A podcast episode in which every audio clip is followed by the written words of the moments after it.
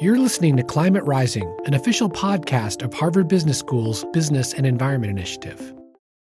Before we get into today's episode, let me tell you about a new HBS online course called Business and Climate Change that we've just launched. In this five week asynchronous online course, you'll learn the tools and tactics companies around the world are using to become more resilient to droughts, floods, wildfires, and storms, and how they're engaging in mitigation to reduce their emissions. This course enables you to leverage those insights to inform your own organization's strategy. Learn more and apply at the HBS online website or at hbs.me slash business and climate change. Now, on to Climate Rising. The energy transition over the course of the next 20, 30 years is going to be the largest um, capital formation project that humanity has ever undertaken. It is going to be a massive opportunity for incumbent businesses as well as for entrepreneurs, for investors, for consultants. This is Climate Rising, a podcast from Harvard Business School, and I'm your host, Mike Toffel, a professor here at HBS. In today's episode, recorded recently at an HBS reunion in front of a live audience, I'm speaking with Jules Kortenhorst, CEO of RMI, a nonprofit working to accelerate the transition to clean energy. I asked Jules to discuss his journey and describe some of RMI's innovative partnerships with companies and industries to promote the transition to clean energy. I also asked him what advice he gives to those interested in working at the intersection of business and climate change. Here's my interview with Jules Kortenhorst of RMI. Jules, thanks so much for joining us on Climate Rising. Delighted to be here, Mike. Why don't we start today by just asking you to describe your role at Rocky Mountain Institute, or RMI as you're known? I uh, joined RMI about nine years ago as the CEO. Um, and as um, as part of that job, I of course have to help the institute raise the money to do its work.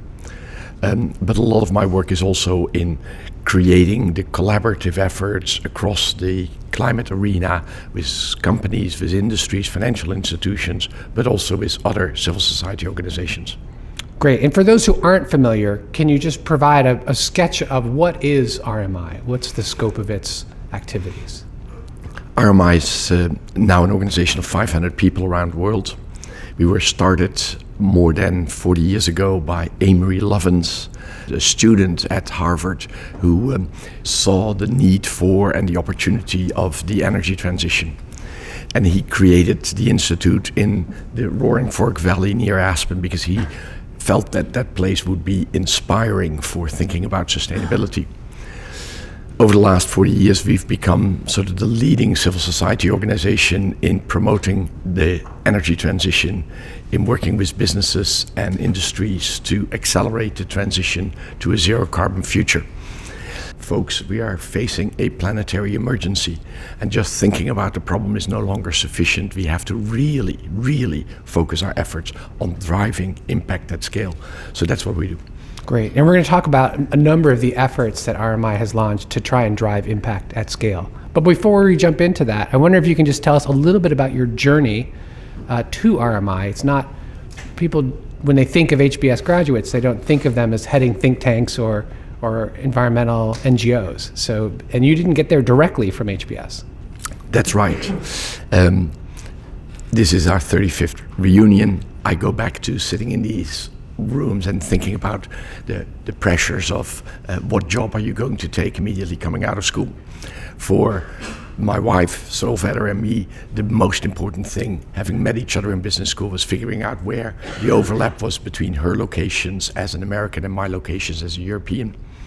We found ourselves working for industrial companies, um, Procter & Gamble, and in my case, Shell, over in Europe. So I spent the first 10 years of my career um, learning the practicalities of general management at uh, Royal Dutch Shell, uh, one of the largest oil and gas companies in the world, as you all know. It was a great opportunity to work for that organization, but it was also a big bureaucratic company, right? So after about 10 years, I switched to becoming uh, the CEO um, of private equity backed companies, was involved in a number of uh, deals and, and ran companies in a variety of industries industrial, electronics, cosmetics, manufacturing, uh, outsourced um, call center services. When I exited the last company and pondered what would be next, um, my family background and my upbringing led me to think about giving back, about uh, public service, a, a, journey of reading and listening and, and talking to people. Very quickly crystallized in my mind that climate change already at that time, this is now 15 years ago, is the biggest issue that we face as humanity. So as a result, I decided to dedicate my uh, the remainder of my career to uh, climate change. I first became a member of parliament in the Netherlands under the naive and optimistic idea that politicians could change the rules of the game that would lead to the decarbonization of our energy system.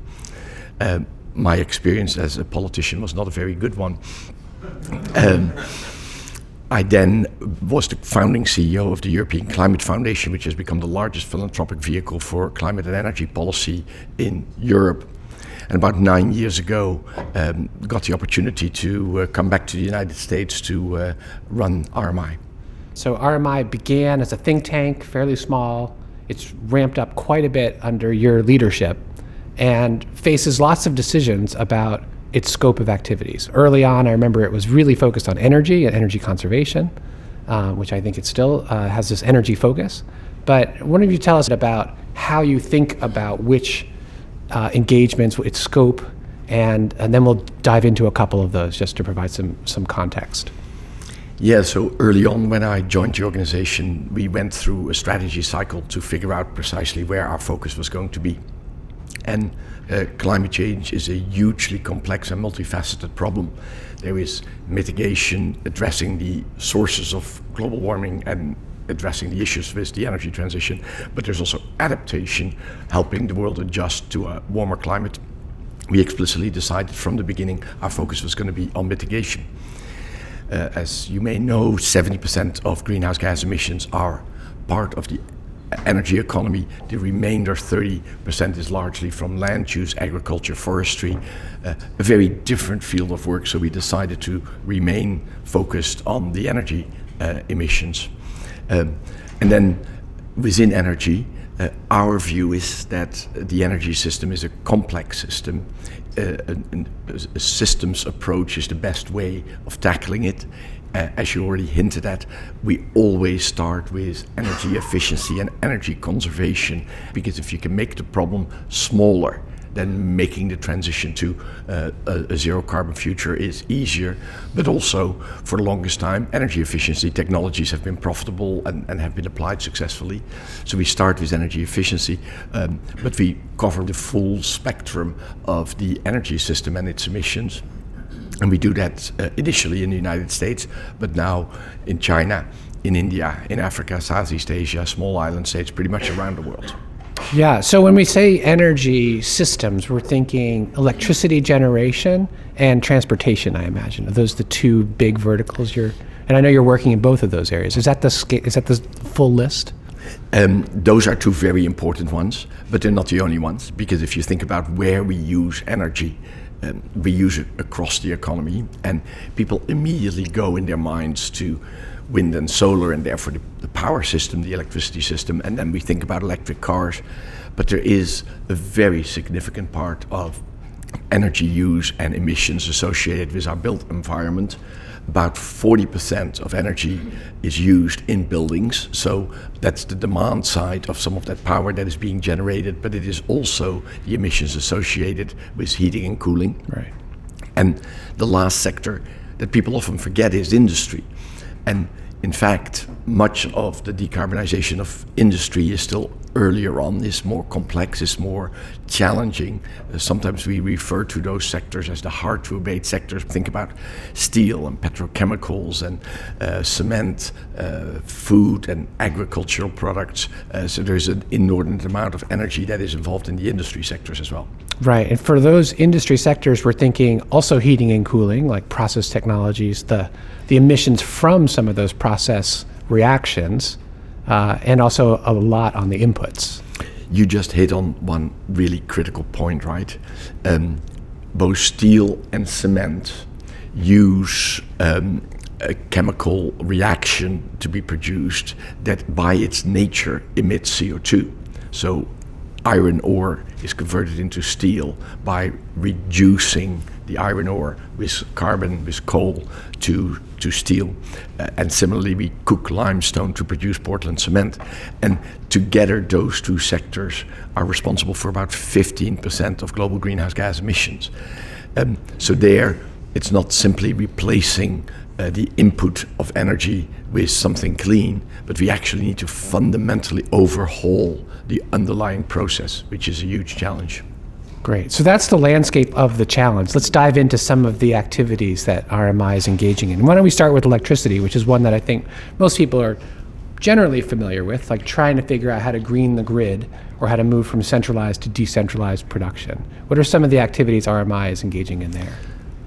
So, originally, we were significantly involved in the scale up of distributed renewables, wind and solar in particular. And these technologies have gone through an amazing learning curve over the last 20, 30 years. Pretty much everywhere around the world now, it is cheaper to produce electricity from solar or wind than any other form of power generation.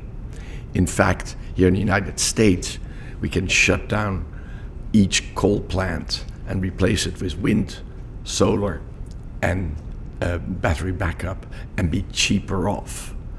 But the fact that it is cheaper to shut down an existing coal plant and replace it with wind and solar doesn't mean that that automatically happens because there is a political economy around all of that.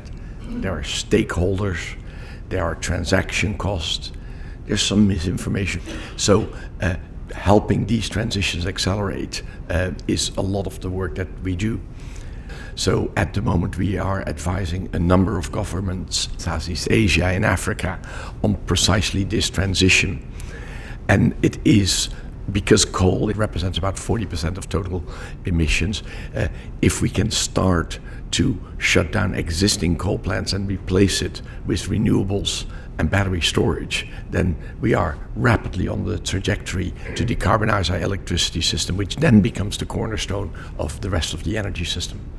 Great. Well, I'm glad you mentioned battery storage at the end there, because a lot of times when folks make this comparison between coal and renewables, they forget that coal is used for baseload and renewables typically is used for peak, in part because of this, the intermittency issue and the need for storage. So, those comparisons that you gave, does that include uh, when you say renewables uh, are cheaper than uh, coal across most of the US, that includes or excludes the need for storage? That includes here in the United States the need for storage. But it is important to realize that to run an efficient and stable electricity system, we have more than only lithium ion batteries to create the integration, to create the stability of that power system. First and foremost, um, if regions, if continents connect their electricity system across the continent, then you can benefit from the fact that it may be wind still here in Massachusetts, but it may be very sunny in Florida, or the wind might be blowing in Iowa. Um, so that grid interconnection, not easy to practically realize, but that grid interconnection is a real powerful lever for stabilizing our uh, electricity grid. The second thing is that we've always traditionally thought about the supply of electricity having to follow demand. But what if we could invert that logic? What if we could have demand follow supply? Now, you'll say, oh, but I want my beer cold when I want my beer cold. And that is critically important. but uh, your refrigerator doesn't have to be on all the time. Your freezer, in particular, doesn't have to be on all the time. In fact, the compressor only kicks in uh, every 15 minutes or so. So, at the very peak of electricity use at 6 o'clock, when everybody comes home, turns on the television, you could slow down the cooling of your freezer for a moment. That principle called demand response is being deployed increasingly both in households and in, uh, in industry. So, for example, uh, Google launched uh, a product called Nest Renew, and we helped them think this through. Nest Renew basically tweaks the use of your air conditioner dependent on the availability of green electricity without you ever noticing that the temperature in your house might change by half a degree. After that, we get to storage and battery storage is at the moment the short term and, and, and, and high, high interest subject. But remember that we've had pumped hydro storage and hydro in general as a big battery in many places around the world. Uh, Pacific Northwest, in Canada, but also all across Europe, China, etc.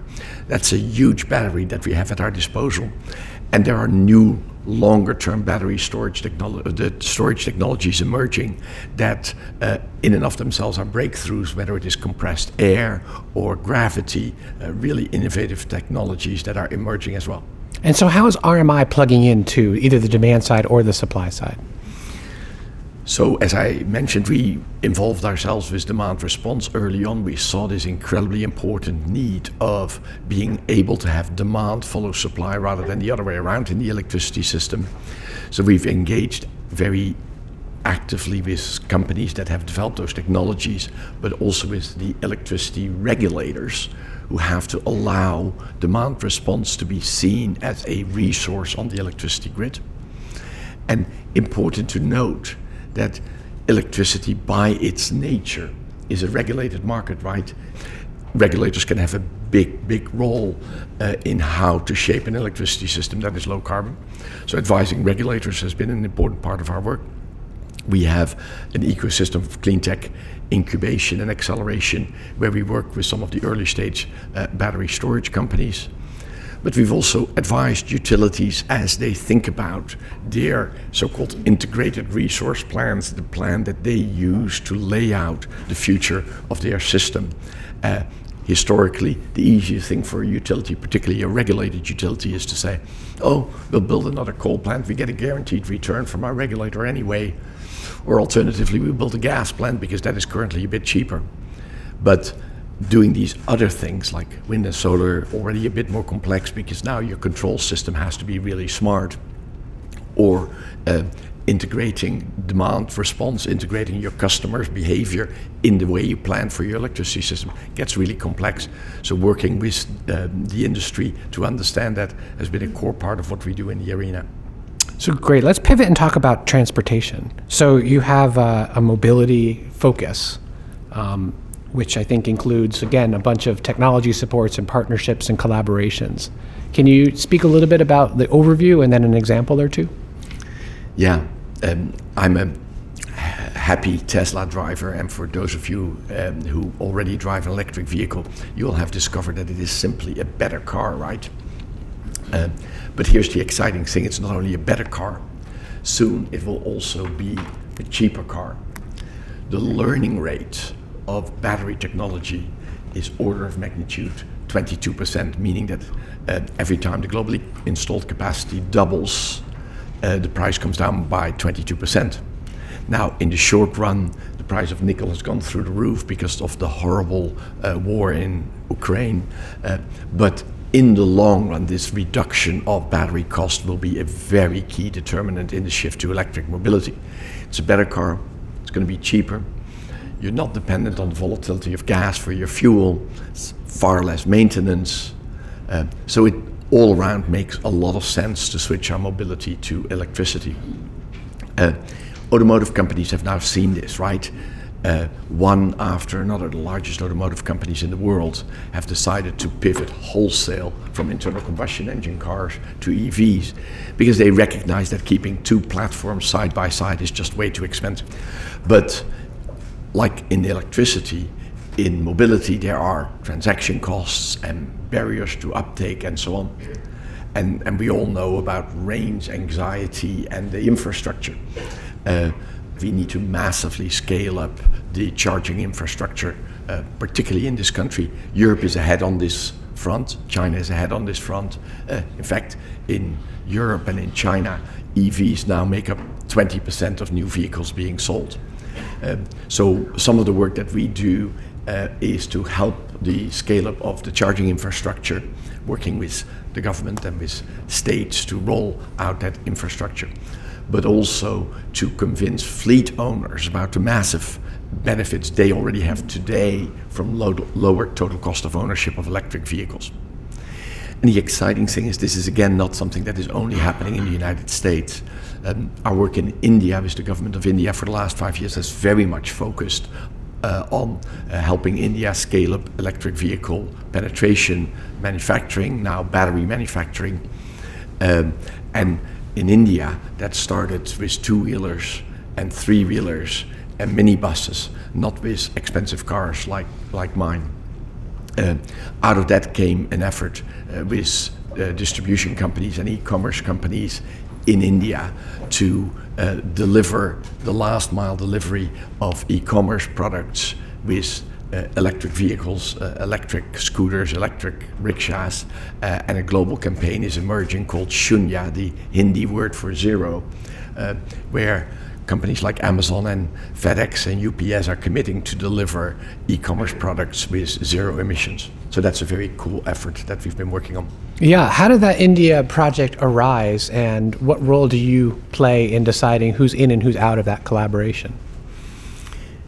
So it initially started because our founding father, Amory Lovins, made a trip to India, and met with a bunch of ministers, and they asked for our help.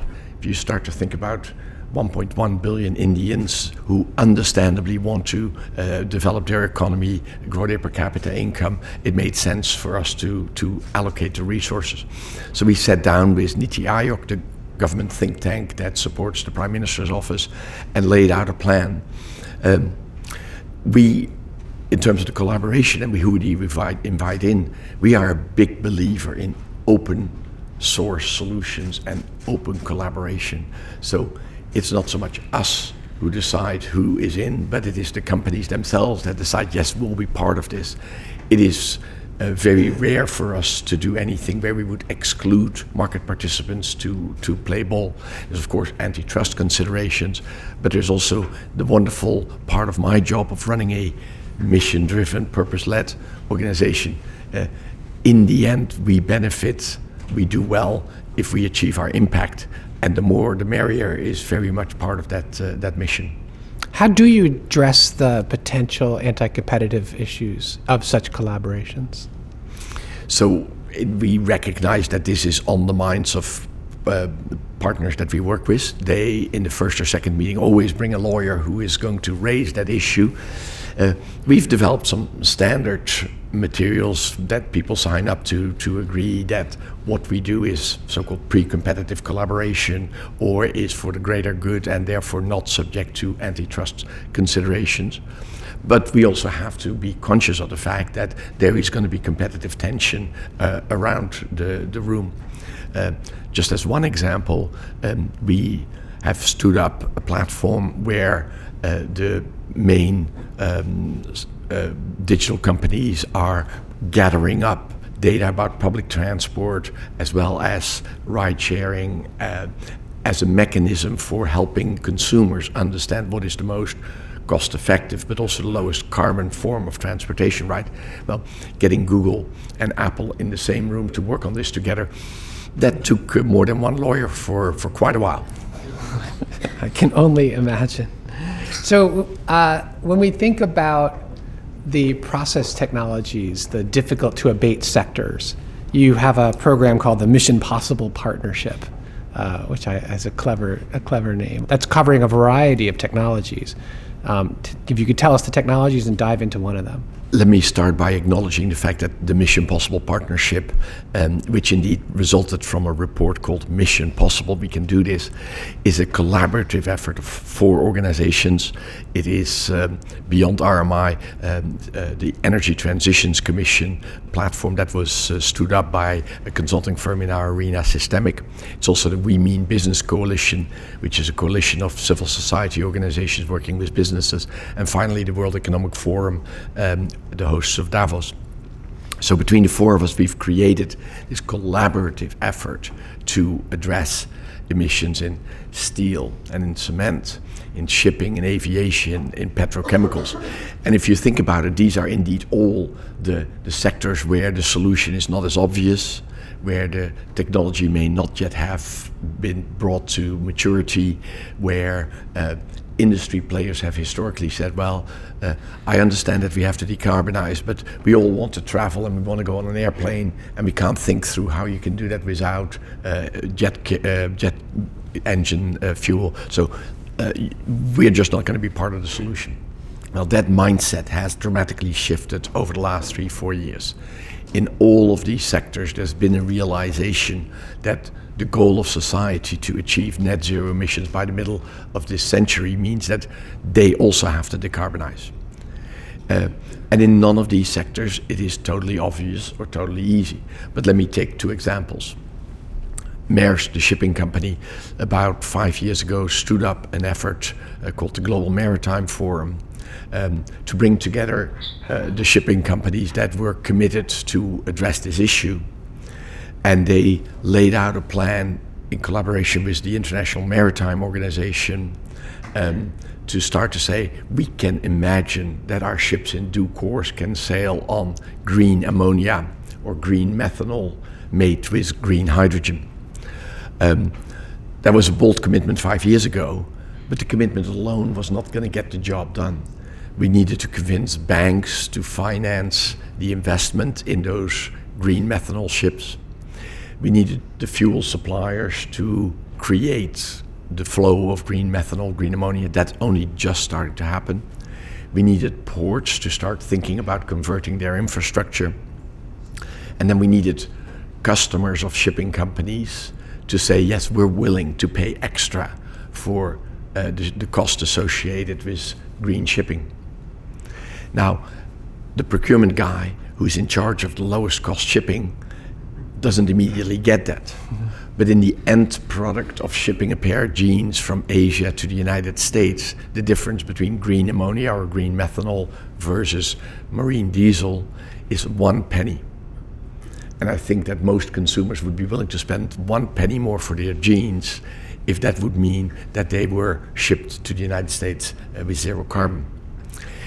Similarly, in steel, um, the calculation right now is that green steel, steel that is made with hydrogen as the reduction agent rather than coal as the reduction agent, um, uh, that, that steel is about 20 to 30 percent more expensive, sort of in the long run. Right now, it's even more.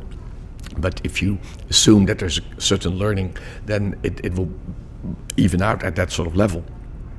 Um, how do you convince anybody to pay 20% more for their steel? No procurement guy or gal is going to sign up for that.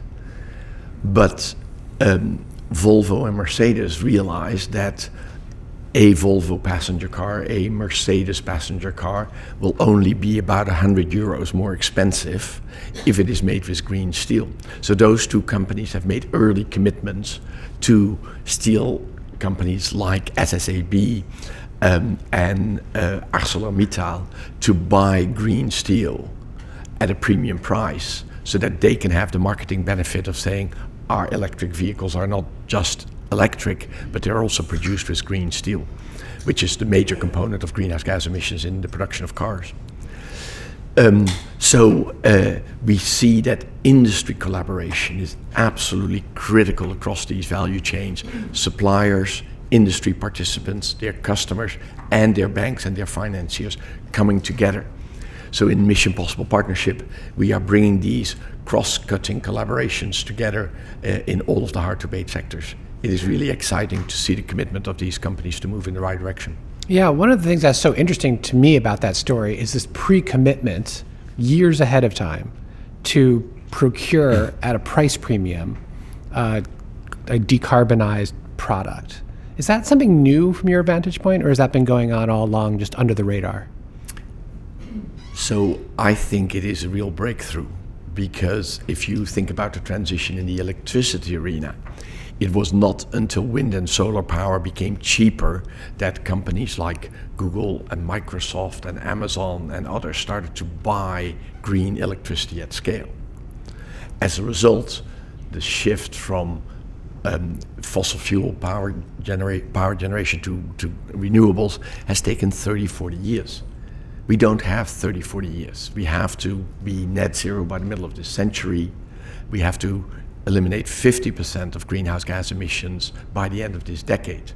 So, the speed at which this transition needs to happen, our understanding of the speed at which this transition needs to happen, has dramatically uh, increased. So we need to indeed get everybody involved and create commitments early on. We've had great help in this case from um, the administration. Uh, Secretary Kerry, who is currently the special envoy for climate um, for the Biden administration, um, has helped stand up the first mover coalition.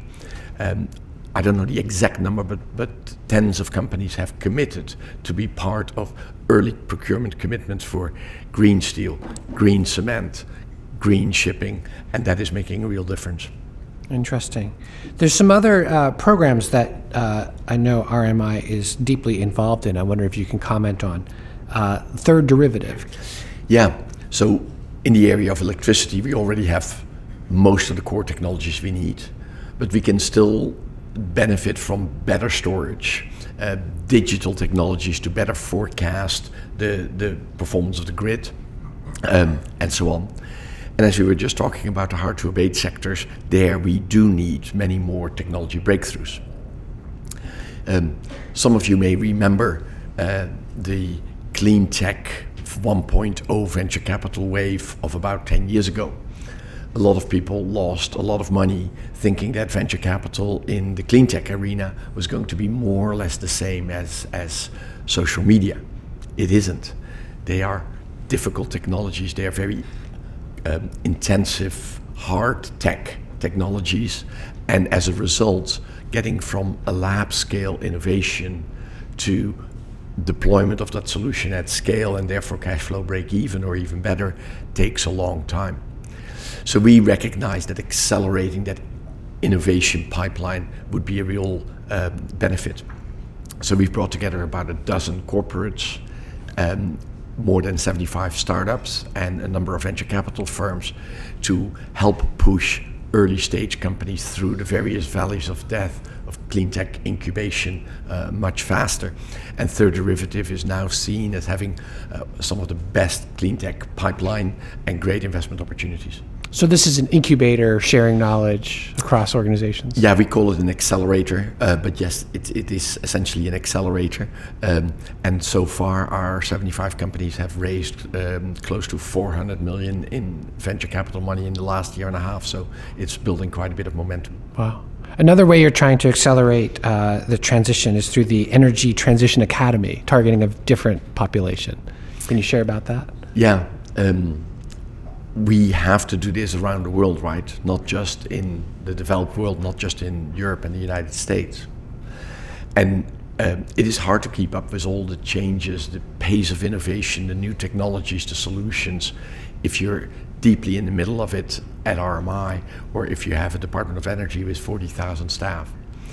But if you're the Minister of Energy in Malawi or uh, the utility regulator in Laos, then it's even more challenging. So we've recognized that building the capacity for decision making and understanding in this space is really critically important. The good news is uh, we've all learned to become digital, right? So we can do this in a way that we couldn't imagine 10 years ago.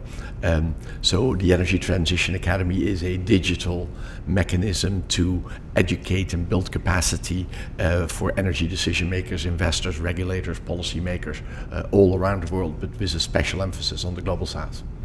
Interesting. Now, why uh, most of what you've been saying, I can imagine this, most of the activities that RMI is engaging in could equally be engaged upon by a consultancy model. So, can you say a little bit why is RMI a nonprofit think tank instead of a for-profit consultancy? That's a good question, and we are probably one of the more entrepreneurial, business-minded uh, nonprofits uh, in the world. In fact, um, we've organized ourselves like a consulting firm as a partnership. And if you look around the table with my 24 uh, senior partners, uh, I would say that 20 of them have a background in the private sector, be it at consulting firms or big tech companies or, of course, in the energy sector. Um, until recently, this subject was not yet fully on the agenda of the major consulting firms. And you can imagine that the partner in charge of the mining industry or the power sector or the oil and gas sector didn't really like it when the partner in charge of sustainability was too loud and too ambitious. I think we're seeing a massive uh, realignment in the major consulting firms. I think a realization has emerged also there, as it has in every boardroom, that this is a planetary emergency, but it is also a great business opportunity. So um, these consulting firms are left, right, and center standing up their internal climate alignment practice or their sustainability practice.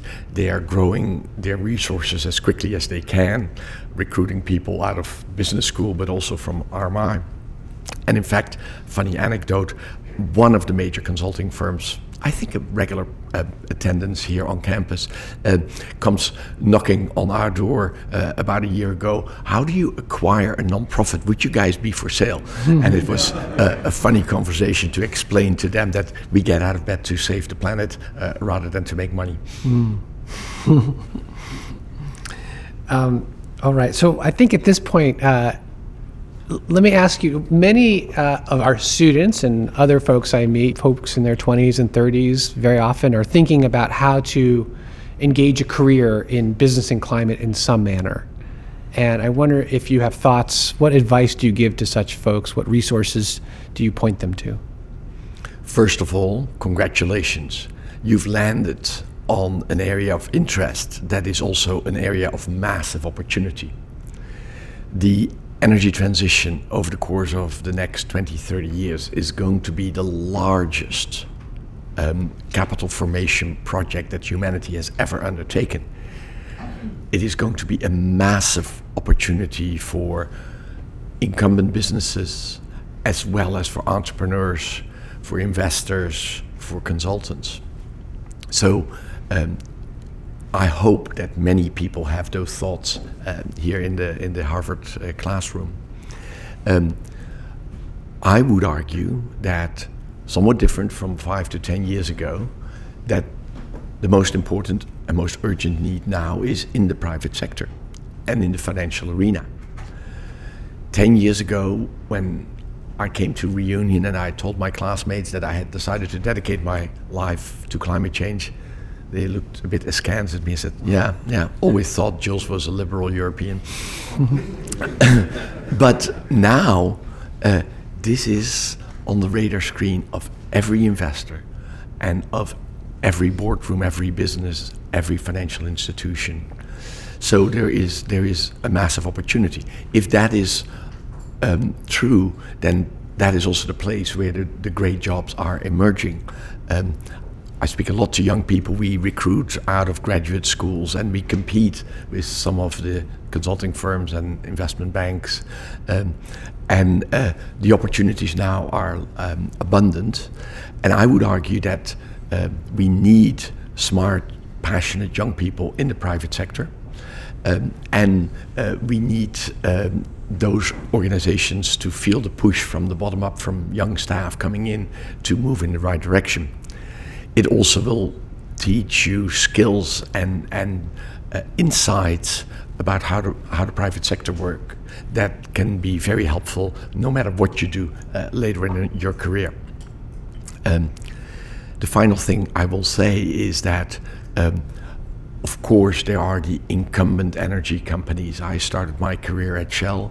I now serve on Shell's New Energy Advisory Board, and I know they're noodling very hard at how to shift that massive organization from a fossil fuel based energy company to a decarbonized energy company. But the amount of opportunity for entrepreneurship, for new ventures, for innovation is extraordinary. And there's going to be some people who become very, very wealthy and very, very successful while doing the right thing for humanity. So, that, in my mind, is maybe one of the coolest areas to focus on. Great, thank you. So let me turn it open to the audience, our reunion uh, HBS alums. So, uh, questions? Very impressed with the work RMI does. Uh, you mentioned the role of regulators in uh, the transition in the United States, especially. Um, with um, the low cost of renewable energy, which you described, and the need for electrifying everything, I feel like utilities are one of the primary institutions for driving the transition. And I wonder if you've done any uh, stakeholder conferences, meetings to drive shareholders, regulators, even consumers, to understand what the opportunity is for the utilities, for the environment? Yes, that is a that is a critically important part of what we do in the electricity arena.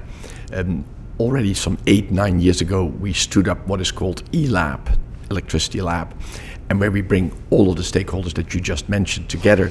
Um, we also invite um, not just the utilities, but some of the disruptors, some of the technology innovators that bring new technologies uh, that, that have an impact on that sector. Um, what is quite striking is the progress we've made over the last eight, nine years in utilities seeing everything to do with decarbonization as a threat to their business model to now most utilities understanding that this is the future, that this is where they need to be, that this is where they have to go. Not everyone, but most of them are on that journey. Um, the, the real difficulty um, in this country in particular is that electricity regulation is done at the state level. There are therefore 50 uh, electricity regulatory bodies, uh, utility commissions mostly. And um, that is often a job somewhat later on in your career. Uh, not every electricity regulator may be completely up to speed on the latest technologies. Some of those appointments are um, possibly a touch more political. Um, and the understanding of what can be done and what needs to be done in, in the utility regulatory arena is not always where it needs to be. Uh, it is also fundamentally important for regulators to understand that the mantra that the market will fix this is not true. It is not true because electricity, energy is not a storable commodity, is not a tangible commodity. So you have to regulate it to make sure that that market actually emerges in a sensible way and addresses issues like capacity. Uh, what we saw in Texas about a year ago when uh, that winter storm knocked out a lot of the gas plants, and as a result, the grid shut down because the market was going to fix it. Well, not in a crisis like that. Um, so regulators don't always um, have the know-how that they need to have, or they don't always have the insight in what is happening or what is needed. Critically important. Great. Uh, in the center? You mentioned battery storage. There certainly is a lot of concern about the other environmental impacts of large quantities of battery storage. Can you talk about that? And potential innovations that would address some of those concerns? Thank you.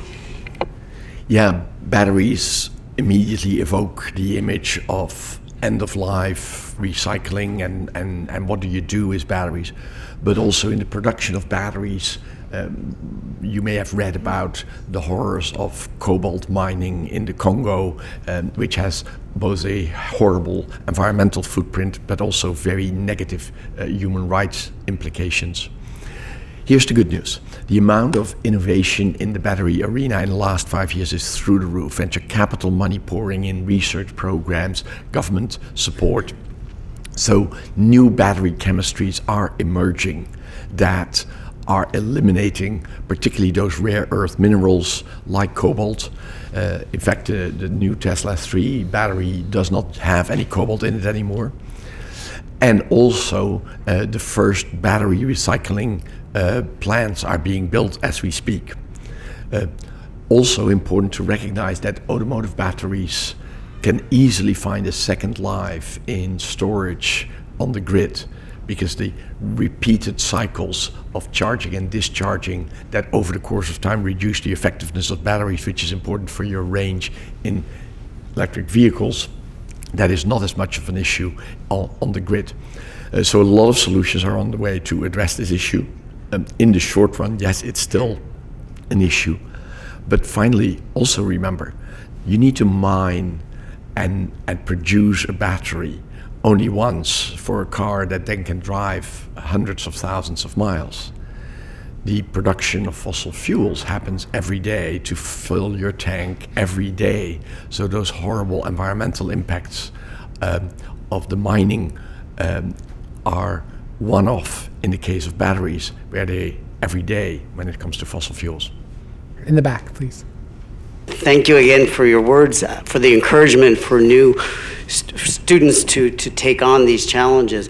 Uh, I'm from the class of 91. I'm reforesting an area in the high Amazon uh, with edible trees at, at risk of extinction while monitoring wildlife that's also at risk of extinction. However, carbon credits in areas like Ecuador are unavailable.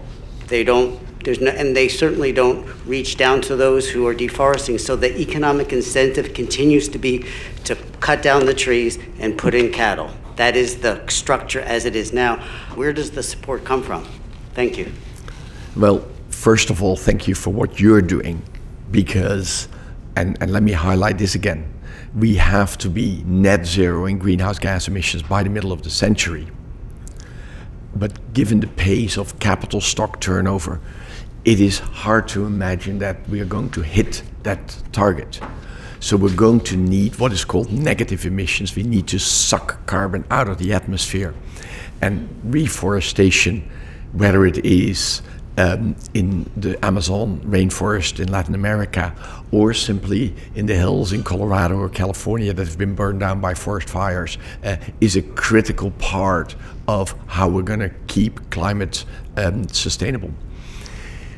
Now, right now, you're absolutely right. Those carbon markets are not yet functioning in the way they should. Um, there is an increased awareness of companies that they want to not just eliminate their own emissions, but also use offsets for the emissions in their value chain over which they don't have control, or reduce their historical emissions, eliminate the historical burden that they've put on the atmosphere. In fact, Microsoft has committed to become a net zero company over the course of its history. Uh, so, as a result of that, we are starting to see corporates, financial institutions look into the market of carbon offsets, of negative emissions technologies, of forestry solutions, and these voluntary carbon markets are evolving quickly there are a number of issues around these markets. We haven't yet fully figured out how to know for sure that the amazing reforestry work that you're doing in Ecuador is actually making a long term contribution and that other projects that are quickly put together without as much care and thought have a different quality. So, distinguishing between high quality carbon credits and lower quality credits is still a major issue. The, the mechanisms that civil society has created for evaluating those credits are not yet working very well. But all of this is now happening quickly. I'll just put a plug in for two recent Climate Rising episodes on the carbon offsets market. It is, it is a mess, but there's some really interesting insights coming out. There was an episode on Oxford's approach and on Harvard's approach, uh, which are very different but very complementary. Uh, why isn't nuclear more part of the discussion, and, and do you think it should be? I, I guess I'm particularly thinking of the um, molten sulfur plants that have applicability or seem to in shipping my field. So, the first thing is to acknowledge that nuclear is a carbon free source or largely carbon free source of power generation. So, in that sense, your question is totally valid, right? Why are we not deploying more nuclear? The problem is that the current nuclear fission technologies um, that were created after World War II have, over the course of time, become incredibly expensive because of safety concerns. So, right now, building a new nuclear plant, and there's really only one under construction in the United States, a couple of them in Europe, takes incredibly long and is incredibly costly. So, nuclear is not in the money.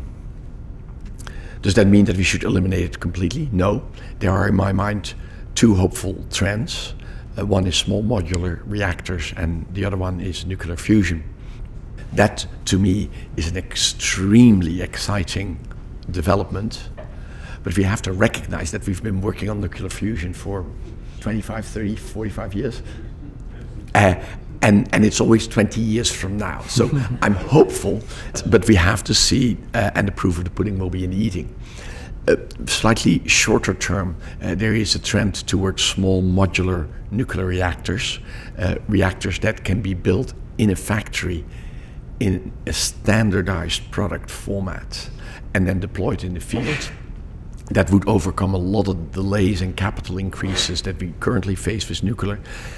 And it could be that that technology in due course can become more cost effective.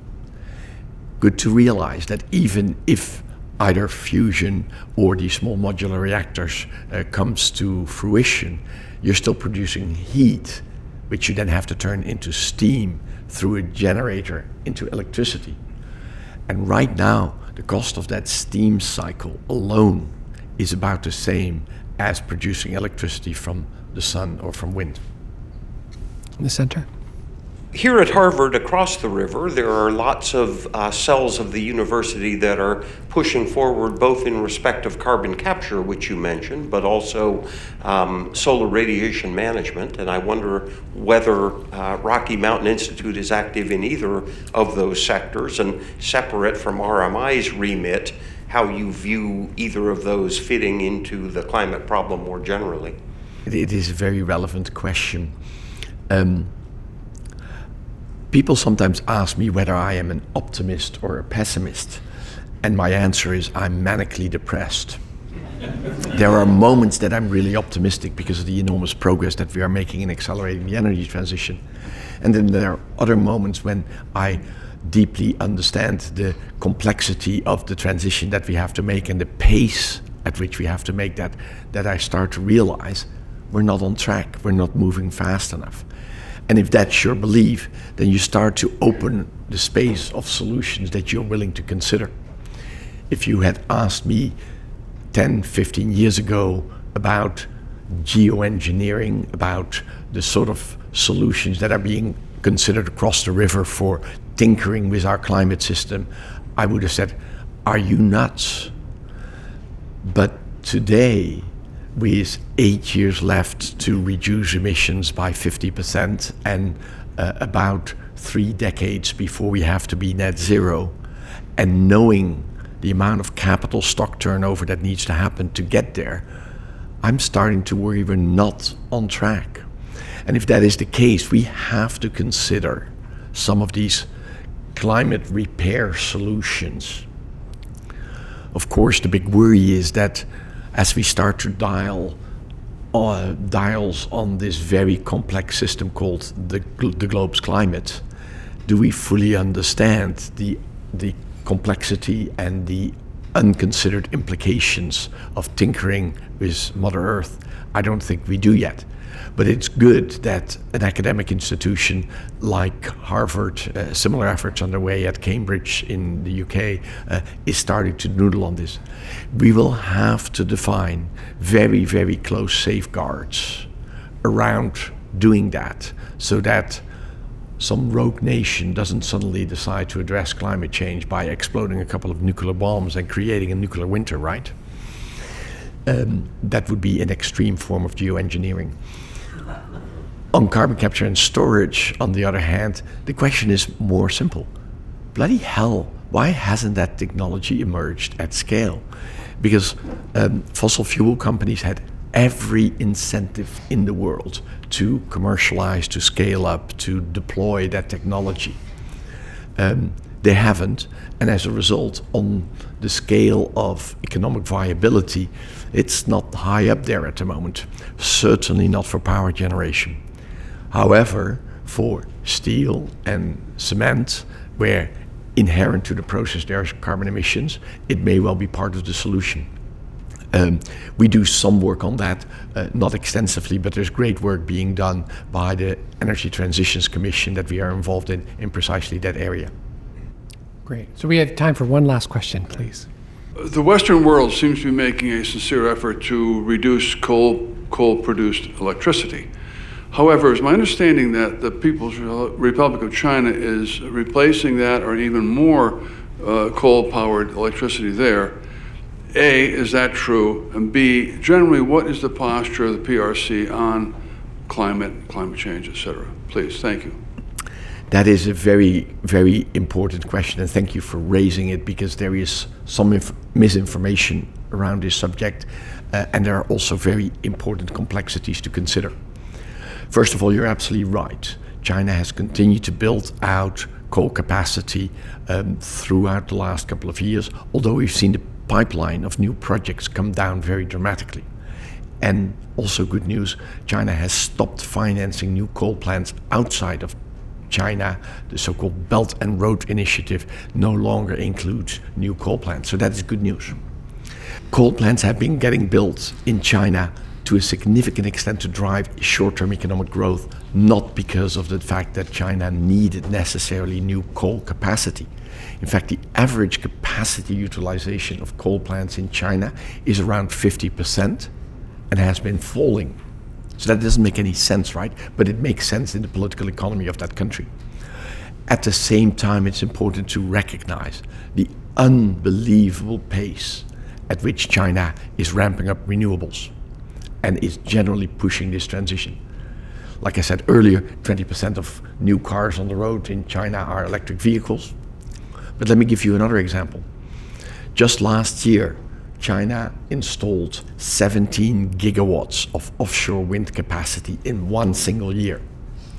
Those 17 gigawatts equate all of the capacity currently built out in Europe, the dominant offshore wind market. And for those of you who don't know, the United States has the sum total of six um, wind turbines off Block Island.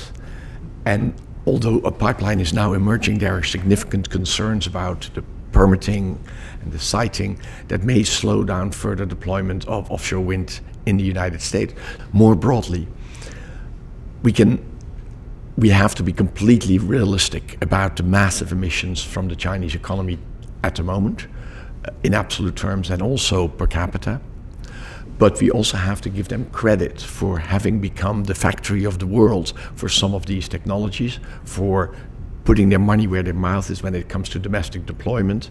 Uh, for example, China has deployed more um, high voltage DC, these big grid interconnections to carry renewable electricity from the west of the country to the, the sea um, shores where most of the people live.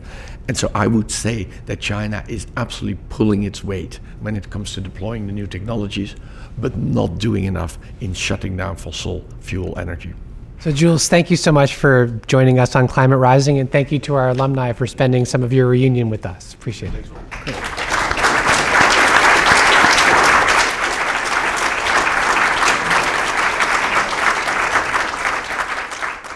That was my conversation with Jules Kortenhorst, CEO of RMI, recorded live at a recent HBS reunion. Thanks for listening. If you like what you hear, please subscribe wherever you get your podcasts, share with your friends, and don't forget to rate and review. For show notes, head over to climaterising.org or click on the link in the podcast information. You've been listening to Climate Rising. I'm your host, Mike Toffel. Kate Zerrenner is our producer, and Craig McDonald is our audio engineer. We'll be back in two weeks with another episode of Climate Rising. See you then.